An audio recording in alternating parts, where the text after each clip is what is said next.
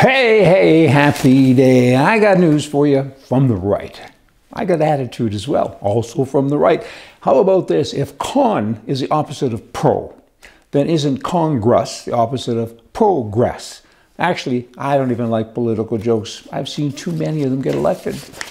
Hey, just saying, the federal debt in the United States of America, it just hit $34 trillion.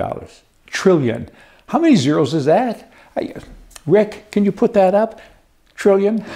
How's that look? I, it's hard to even say. 34 trillion. The interest is 2 billion with a B every day. Each and every day, $2 billion. But you know what? There's only so much money in a country. In the private sector, business, big business, small business, they go to borrow money and the bank say, we don't have any money. We gave it all to the government. Why? We give our money to the government. You do too? Yes, we do as well. It's not good because there's competition going on here between the free sector and the government. And the government, what do they do with all the money? Well, let's look at the Pentagon as an example. There's an audit going on there, and they can't account for their liabilities of four trillion.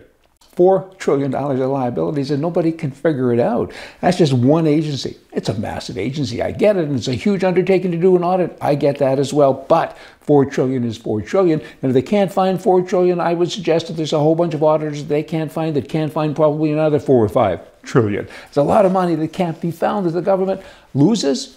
But there's a lot of rich government people too. So is all the money lost? Maybe it was just misplaced. Maybe they'll give it back. Not so much. If they ever gave it back, I'd bark like a fox.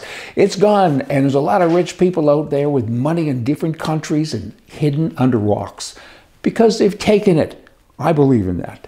Not in that. I believe that. Do you believe that? Nobody believes in that except the people who are doing it. Look at Biden. I mean, Trump, you're a bad guy. You had classified documents. We found some here and there, so we've charged you. Biden, not only did they find classified documents at a whole bunch of different places, they found some at his son's place. This is the alcoholic and the drug addict. You know about drug addicts, right? I, I look it up. They're irresponsible. They do bad things. They steal. They do all kinds of things. That's their makeup. And what's going to happen to Biden? A slap on the wrist, maybe. The word is he's not going to get charged. Of course not, because he's in charge of the parade. What parade? The parade of crazies. And that's what it is. Crazy, commie people who hurt the people. The people that they work for, the people that hired them. People, don't hire these people anymore. You got that? Now, let's look at Bethlehem. Christmas, it's coming. And of course, there's a war going on in Israel. So, Bethlehem is kind of an important, significant place. It's where Jesus was born. What's Bethlehem? What's going on there with regards to the war? Well, firstly, uh, more than 90% of Bethlehem is Muslim.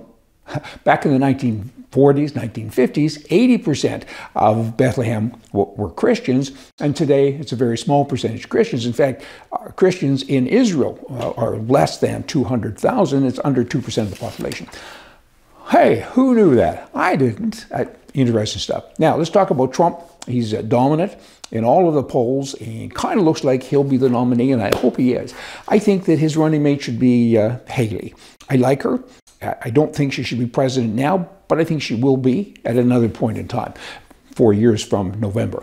And uh, I hope her and Trump continue to get along and don't call each other too many names and can kind of pull it together because it'll be an interesting time uh, next uh, election, next November. Wow, it's November now. It's a year from now. However, in a couple of months, the nominee will be chosen and we're hopeful it'll be Trump. He, he's dominating. Wow. In some polls, he's like 70%, others he's 45, some he's 50. Polls are for strippers, polls are for dogs.